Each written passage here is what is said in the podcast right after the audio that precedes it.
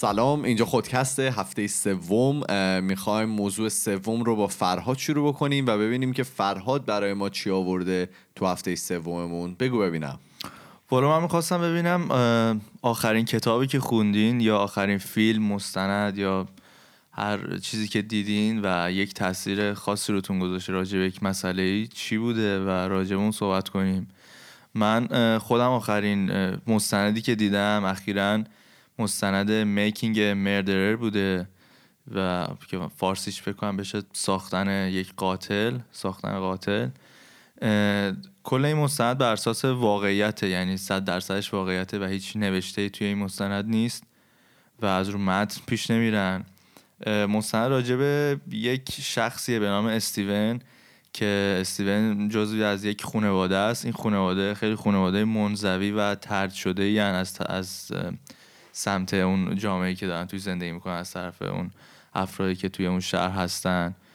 و مردم کلا نگاه خوبی به این خانواده ندارن و چرا نگاه خوبی ندارن؟ چون اینا نمی‌دونم حالا پیش از اون چه پیشینه ای داشتن ولی کم کم خودشون رو مستقل کردن از جامعه و هیچ رفت و آمده خاصی با هیچ کسی جز خودشون خانواده مثلا ده 15 نفری خودشون ندارن. و سال 1985 که استیون 23 سالش بوده یک تجاوزی اتفاق میفته توی اون شهر برای خانومی و از اونجایی که خب رئیس پلیس اون شهر هم دل خوشی از این خانواده نداشته کمک می‌کنه و چند نفر که مظلوم بودن رو جمع می‌کنن و و هر هر کاری که می‌تونسته بکنه و هر مدرکی که می‌تونسته جمع بکنه جمع می‌کنه و دادگاه رو قانع می‌کنه که استیون بوده. اون شخص متجاوز. بعد خب استیون هم اون موقع توان مالی زیادی نداشته و نمی‌تونسته که وکیل خوب بگیره و از خودش دفاع بکنه و ادله رو مثلا رد بکنه. 18 سال میگذره و سال 2003 18 سال زندان بوده. 18 سال زندان بوده. سال 2003 بعد از مثلا پیشرفت های تکنولوژی و علم و صنعت و اینا اینا موفق میشن با استفاده از اون مدارک و شواهدی که توی پرونده بوده.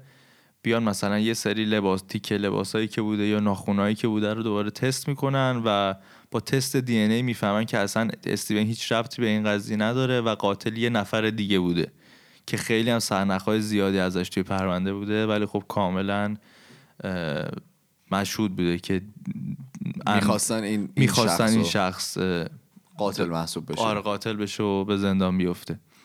بعد خب دوباره استیون چون قضیهش رسانه ای میشه خیلی هم میفتن دوباره که کمکش بکنن و از از اون کلانتری شکایت بکنن و خب موفق میشه و دادگاه رأی میده که 36 میلیون دلار باید به استیون قرام، قرامت بدن. بعد یه دو دو سه سالی طول می‌کشه این قضیه این ماجرا و دوباره یک اتفاق میفته استیون اینا یک چیزی داشتن یه زمینی داشتن که ماشین قرازه اینا داشتن اینا رو میفروختن مثلا تیکه پارش اوراقچی داشتن اوراقچی آره. خب. و یه روز که می‌خواسته یکی از اون ماشینا رو بفروشه واسه فروش بذاره یک دختر خانومی میاد اونجا و از ماشین عکس برداری بکنه که بذاره توی سایت بفروشه. و اون شب آخرین شبی بوده که اون دختر دیده میشه. اون دختر ناپدید میشه. و بعد دوباره پلیس ها میریزن و استیون رو میگیرنش به عنوان مزدونی که خب قبلا هم سابقه داشته هرچند سابقش به قولی مثلا اثبات نشده. اثبات نشده و کلا رد شده. اگر که در واقع زندان آزاد بشه سابقه میمونه براش یا اینکه نه نه اون حالت پروندهش پروندهش بوده و خب همه می‌دونستن که خب به هر زندان بوده و خب. انسان درستی نیست.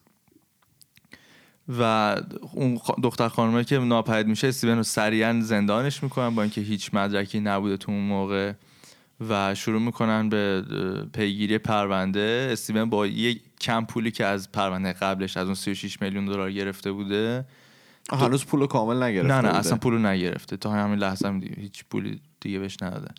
استیون هولوش 415 هزار دلار گرفته و از دو تا وکیل درجه یک و ناب استخدام می‌کنه که پیگیری کاراشو بکنن خب اینا تلاش خیلی زیادی می‌کنن. چندین سال طول می‌کشه ولی خب در آخر موفق نمیشن و استیون دوباره متهم به قتل تجاوز و از بین بردن جسد از طریق سوزوندن میشه. خب اگر جسد پیدا نکردن چجوری فهمیدن تجاوز کرده خب این خب خیلی طولانی میشه اگه من بخوام برم داخل بعد خب، خب ولی میگن که همه چیز شده. آره نه شواهد میارن افراد اونقدر روشون کار می‌کنن که بیان شواهد مثلا شهادت علکی شهادت بدن. علکی بدن خیلی خیلی جالبه خب و در آخر استیون به حبس ابد محکوم میشه و حبس ابدی که هیچ بخششی بهش نمی‌خوره یعنی حتی اگر تو زندان خوب رفتار بکنه و انسان درستی باشه هیچ جای چی؟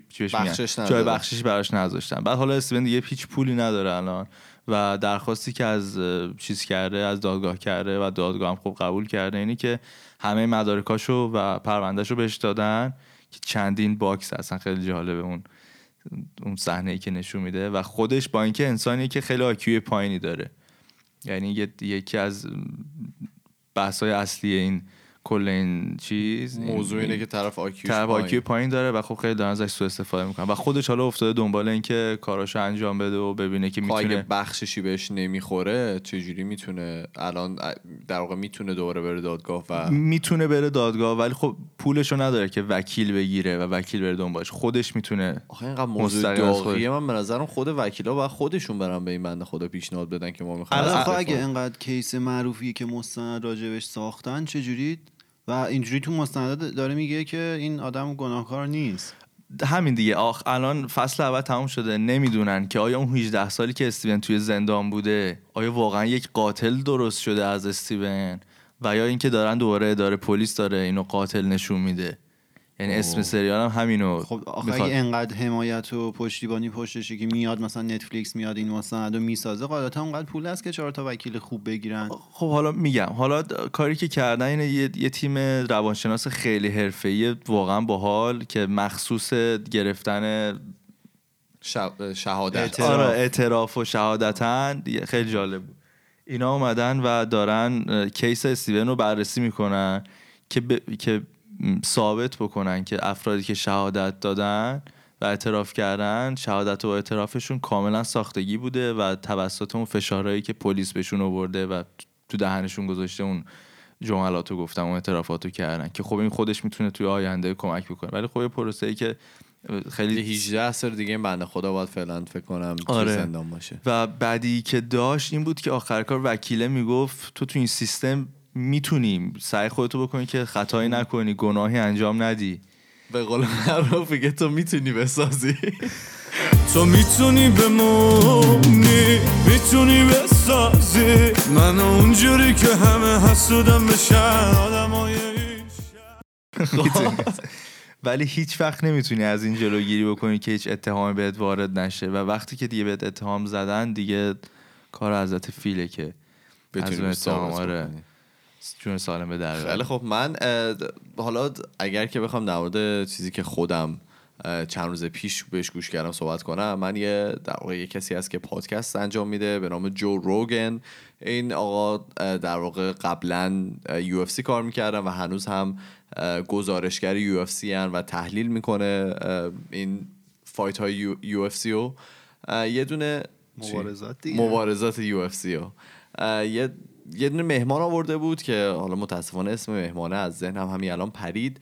ولی این آقا در مورد یه چیزی صحبت که خیلی بر من جالب بود. یه میگه که در واقع حدود هفتاد هزار سال پیش یک آتش فشانی بوده در دریاچه توبا توی اندونزی که این در واقع چیز میشه؟ فوران می‌کنه آتش نشان و بزرگترین فوران آتش نشان در دنیا بوده تا الان. کاری که اتفاقی که میفته به خاطر که خب هنوز انسان ها اونقدر چی بهش میگن در دنیا پخش نشده بودن و اونقدر امکانات نداشتن. چون که فکر کنم کارو میگفتش که انسان ها چند ساله که تونستن با هم دیگه صحبت بکنن؟ فکر کنم آخه عدد یادم نیست. 17 ولی 18 هزار سال 17 اجازه ولی خب قبل این 60 قبلتر. بوده 70 هزار سال پیش. خلاصه هنوز نمی‌تونستن با هم دیگه صحبت بکنن و اونقدر هنوز پیشرفته نشده بودن. خیلی تلفات میده این, این موضوع. و اتفاقی که میفته حالا اتفاق اصلی که میفته میگن که طبق تحقیقاتی که انجام دادن میگن که جمعیت روی کره زمین می‌رسه بین 3 تا ده هزار نفر. و میگن که از این سه تا ده هزار نفر بین در واقع تحقیقات مختلف میگن بین چهل تا هزار نفرشون چیز بودن. در واقع می‌تونستن تولید مثل بکنن.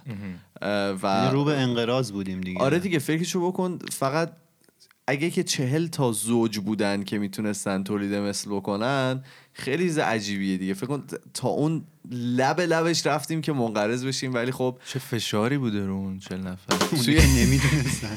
توی چه هفتاد توی هفتاد هزار سال از چهل تا زوج رسیدیم به هفت میلیارد و خورده میلیارد نفر. یعنی با چه روندی پیش اومدیم تا الان؟ تقریبا فکر کنم سالی صد و خورده هزار تا دیگه تولید کردیم دیگه. بعد من سوالی که دارم اینو اثبات کردن یا در واقع شواهد؟ نه شواهد هنوز نتونستن اثب- اثباتش بکنن ولی یعنی خب فرضیه است فرضیه است فعلا ولی خیلی ها تونستن به یه جاهایی از این برسن و یه سری اجساد رو پیدا کرده بودن و یه اتفاق جالب دیگه که میفته وقتی همچین فورانی انجام میشه بهش میگن که حالا به انگلیسی بهش میگن Global Volcanic Winter. یعنی در واقع یک زمستان آتش فشانی که اتفاقی که میفته این زم در واقع اطراف اون محلی که اتفاق افتاده بین 6 تا 8 سال میرن توی زمستان. زمستان.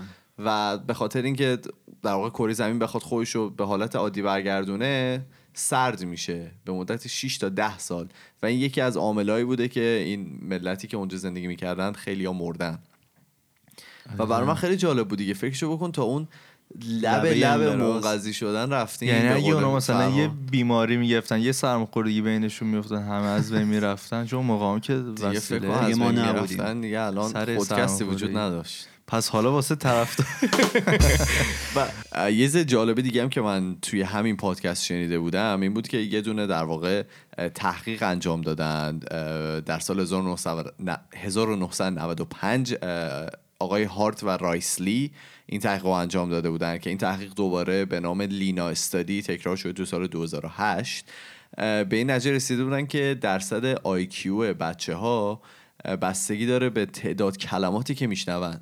یعنی کسایی که توی دوران یک تا پنج سالگیشون بیشتر از پنج میلیون کلمه میشنون آدمای باهوشتری هستن و آدمایی که و بچه هم داریم که زیر سه میلیون میشنون و اونا آیکیوشون کمتر رشد می‌کنه. در واقع آخرین چیزی که بهش گفت رسیده بودن این بود که تعداد کلماتی که میشنوی توی سنی یک تا پنج سالگی می‌تونه باعث بشه که مغزتو بیشتر رشد بکنه یا کمتر رشد بکنه. یعنی بچههایی که دو زبونن باهوشتر میشن؟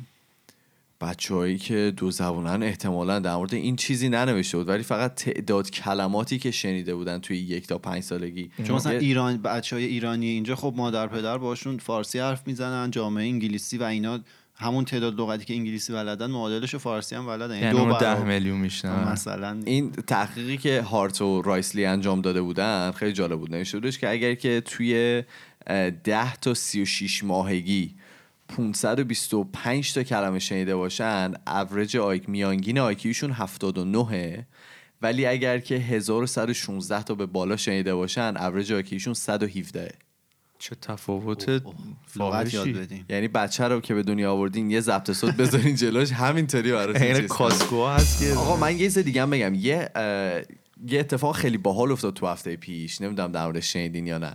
یه دونه آهنگ در واقع اومد بیرون توی آیتیونز که اسمش هست پنج تا حرف A A A A A A Very Good Song.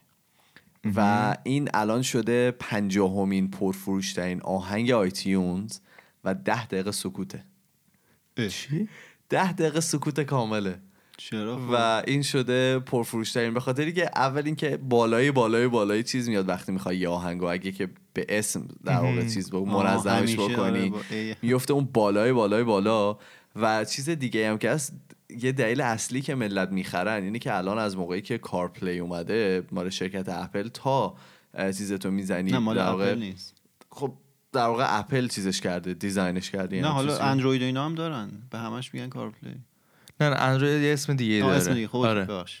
موقعی که این سیمو می‌زنی به آیفونت اولین آهنگی که توی لیست گوشیت هست رو شروع می‌کنه play کردن آه. اگر که آهنگ داشته خب، باشی و همیشه مثلا مال من یه آهنگی به نام آبی که اونو مثلا play می‌کنه و الان به آدما ده دقیقه فرصت فرصت. میده که آهنگ که می‌خوان انتخاب بکنن و دیگه میگم ده دقیقه سکوت دیگه ده دقیقه وقت داری و مگه اینکه اون میارن. آرتیست بعدی بیاد 6 تا ای بذاره و آره و اسم- خیلی جالب بود دیگه. فکر کن مردم از چیا دارن پول در میاد شده پنجاهمین پرفروش ترین آهنگ iTunes. آهنگ. توی یک هفته. آهنگ ده دقیقه. سکوت. شما چی خب، کارون؟ کارون من می‌خواستم راجع به کتابی حرف بزنم که دو بار تو زندگی خوندمش خیلی دوستش دارم.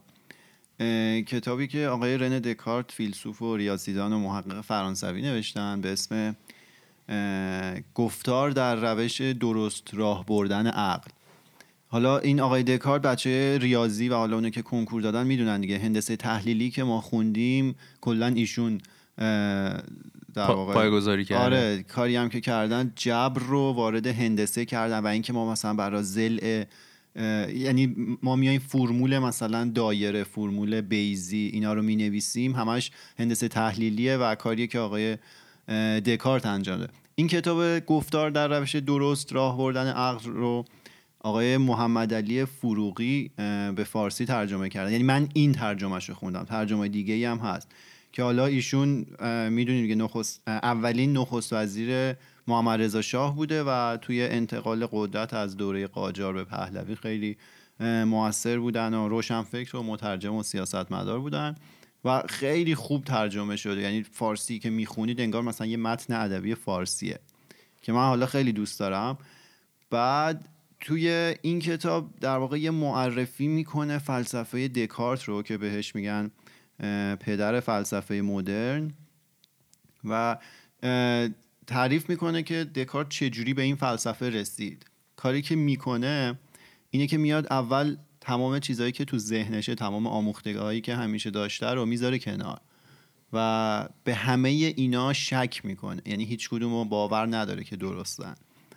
بعد میگه که من به هر چیزی که شک کنم به این نمی‌تونم شک کنم که دارم شک می‌کنم. شک کنم، شک کنم. خب یعنی مثلا به زنده بودن خودش شک می‌کنه. این در واقع می‌خواد خودش رو اثبات کنه وجود خودش رو اثبات کنه. به همه چیز شک می‌کنه به دنیا شک به میز به همه چیز شک می‌کنه. ولی اینکه من به هر چیزی که شک کنم به این نمی‌تونم شک کنم که دارم شک می‌کنم. و این درسته دیگه چون داره شک می‌کنه. شک می‌کنه. بعد میگه که وقتی دارم شک می‌کنم یعنی دارم میاندیشم. خب. پس تا اینجا اثبات کرد که داره میاندیشه. خب تا اینجا اثبات شد. بعد میاد میگه که هر موجودی که میاندیشه زنده است. و چون من دارم میاندیشم پس منم زندم زنده بودن خودش اثبات کرد. و اون جمله معروفی که هممون شنیدیم که میگه میاندیشم پس هستم اینطوری اثبات میشه. این اثبات اثبات منطقیه. یعنی سغرا کبرای منطقی براش چیده اونایی که منطق می‌دونن می‌فهمن. سغرا و کبرای منطقی چیده؟ که سغراش اینه که من دارم میاندیشم و کبراش اینه که هر موجودی که بیاندیشه زنده است. یعنی الف رو به ب چسبونده ب رو به سه پس الف رو به سه چسبونده. ترکیب تعدی آفرین. بعد حالا ایرادی که ازش می‌گیرن. ایراد ازش می‌گیرن که شمایی که میگی من همه چیز رو بهش شک می‌کنم و هیچ کدوم از آموخته هامو درست فرض نمی‌کنم داری سغرا کبرا میچینی و داری فرض می‌کنی که هر موجوده که بیاندیشه زنده است. یعنی کبرای فرض تو شما اثبات نکردی. که این ایراد واردیه. کارون داری ما رو به کجا جوابی که میده جوابی که میدم خیلی جالبه. میگه کب این کبرای فرض من نیاز به اثبات نداره چون اصله. اصل نیاز به اثبات نداره. اصلش چی بوده؟ اصل اینه که هر موجودی که بیاندیشه زنده است. این رو به عنوان اصل میپذیره نمیاد اثباتش بکنه. و اگه خب. ما اینو به عنوان اصل بپذیریم سغرا کبراش کاملا درسته و نتیجه منطقی که در واقع دکارت گرفته کاملا درسته. و حالا چیزی که خیلی بهش باور داشته به یه سری مسائل به عنوان اصل باور داشته. یه سری چیزها رو میگه نهاد و ذات, آ- ذات آدم اونا رو بدون دلیل و بدون نیاز به اثبات میپذیره. میگه شما میپذیرید که کسی که هر موجودی که فکر بکنه تفکر داشته باشه موجود زنده است. موجود مرده نمی‌تونه این کارو بکنه. بعد حالا درست یا غلط بودن این طرز تفکر و اینکه حالا چه پیروانی داشته که یا ردش کردن خیلی مد نظر من نبود. ولی اینکه به موضوعات این مدلی هم میشه نگاه کرد و چه نقطه نظر جالبی داشته برای من خیلی خوب بود. خب این واقعا تو به هر چیزی بخوای برسی بخوای اینطوری در فکر کنی شب شده. نه یعنی اتفاقا یه سری راهکار دیگه میگه. مثلا میگه شما می‌خواید یه مشکلی رو حل کنید یا می‌خواید چیزی رو اثبات کنید. بنویسش رو کاغذ. نه اونی که اونی که بکنی میگه اول باید اونو به قطعات خیلی کوچیک کوچیک تقسیم کنید تا جایی که دیگه از اون کوچیکتر نتونی تقسیمش کنی. مثلا یه مسئله بزرگ داری یه مشکل بزرگ داری حالا ریاضی هر چیزی تو زندگی میای اینا رو کوچیک می‌کنی به یه بخشی می‌رسی که دیگه از اون کوچیکتر نشه تقسیم کرد و بعد شما رو دونه شما میای اون دونه دونه اون مسائل کوچیک رو حل می‌کنی کنار هم قرار میدی و کل- کل راهکار مسئله. کلی می‌رسی که حالا توی نرم افزار و طراحی سیستم های نرم افزاری این تعریف خودش رو داره یه متدولوژی خیلی خاصی و کاربرد داره دیگه خلاصه. خیلی هستم پس. توی, ز... توی زندگی روزانه پس این کتابی که خوندی به تو کمک می‌کنه. جالبه دیگه. اصلا همین که باعث میشه تو عمیق تر فکر کنی. ما خ- واقعا فرصت نداریم تو زندگی همون خیلی عمیق فکر کنیم. همش داریم یه سری کار روتین انجام بدیم. یا حالا میگم؟ دو بار این کتاب خوندی. من دوبار آره خوندم. کتاب چند صفحه است؟ کوچیکه دیگه. این مقدمه یه کتاب خیلی بزرگتریه. این فکر کنم 100 صفحه و این این بود. کوچیکه آره. خدا من می‌کنم. واقعا کتاب بحث اصلی و عمیقی کرد خیلی. کارو ما. یعنی بحث من برد زیر سوال. خیلی خوب. آقا اینم هفته سوم موضوع سوم ما بود. در مورد آخرین کتاب یا مستندی که دیدیم صحبت کردیم. در کتابی که خوندیم و مستندی که دیدیم صحبت کردیم. شما می‌تونید به ما به این که آخرین کتاب یا مستندی که دیدین چی بوده و چجوری تو زندگی به شما کمک کرده. ما رو می‌تونید توی اینستاگرام فالو بکنید. به نام خودکست. ما یه دونه کانال اینستاگرام داریم به نام خودکست دوباره. یه دونه پروفایل خودکست یه پروفایل تلگرام داریم که می‌تونید به ما message بدید یا می‌تونید بر ما voice بذارید. به نام خودکست Talks. ما میریم و تا هفته دیگه هم فعلا خداحافظ. خداحافظ. خدا نگهدار.